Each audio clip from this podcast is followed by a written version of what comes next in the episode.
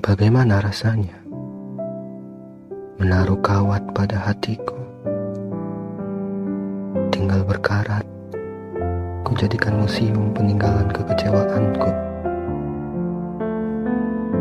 Di hari-hari penderitaan pun, tak ada pengunjung selain rindu.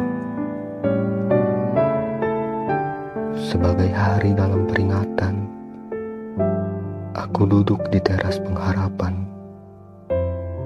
mencabut pelan-pelan kawat di dalamnya, lalu menyapa masa lalu. Hai, kataku pada bayanganmu.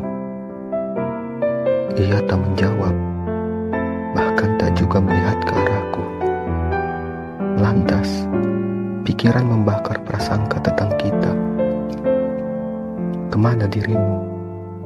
Atau di mana diriku?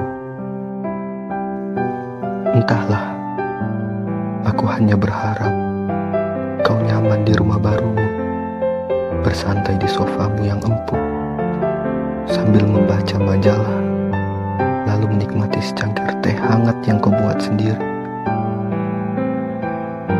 Walaupun aku masih bersikeras menanam benih ikhlas dalam jiwaku. Hai, kataku sekali lagi padamu yang masih mengabaikanku. Makin patah, kuputuskan pergi dengan keraguanku sendiri. Bahagialah kau yang terlelap di pundaknya sekarang.